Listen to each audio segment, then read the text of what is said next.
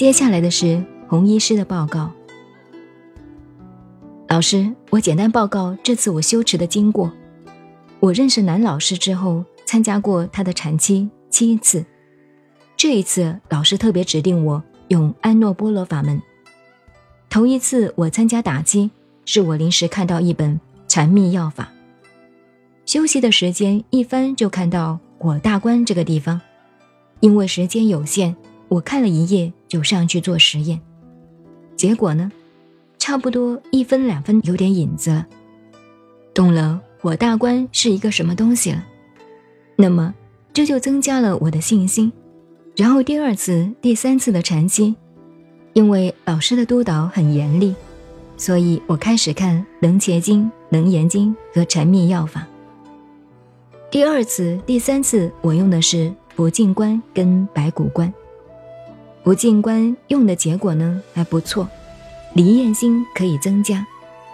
但是有一次在半夜做不进观，忽然止不住，忍不住想要自杀，跑过去向我自己房间把头撞过去，没有办法，深夜只好求救男老师，总是他救我一命。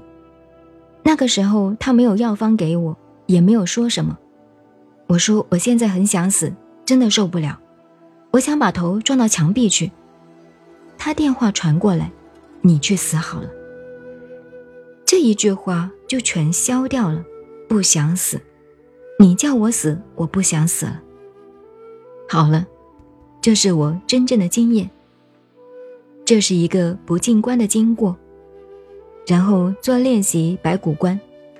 因为我是做外科的，而且是法医的关系，时常开棺验尸，看那个烂尸白骨看过很多，所以白骨关起来比较不吃力。白骨关的好处是坐上去你身体的觉受很难，尤其是脚痛、腰痛很不好办，痛得不得了。你要想诸行无常，诸法无我，那是根本是骗自己的。一定要身体觉得你能够忍住，至少你能够不痛，才去参参这些道理。你痛了，你还去参无常无我，我想我没有这个本事。那么做白骨观有一点门路了，可以使你的脚比较少痛一点，但是时间慢，没有那么快。尤其是关左的大拇指第二节这个功能，以我的经验不如。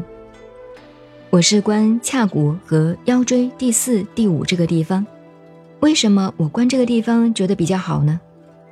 因为这一关的话，这个屁股可以坐上去，但是那个上头的腰椎二三四或者胸椎，在禅密药法里头没有告诉你去关这个地方。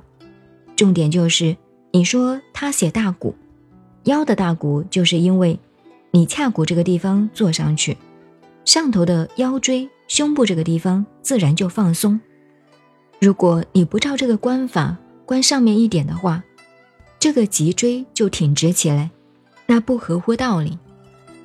所以这是为什么关大骨、腰大骨问题就在这个地方。我就试了几次关左脚大拇指第二节，然后有一点影子了，转关大骨，这样去做的。您现在收听的是南怀瑾老师的南禅七日，我是静静周恩，微信公众号 FM 幺八八四八，谢谢收听，再见。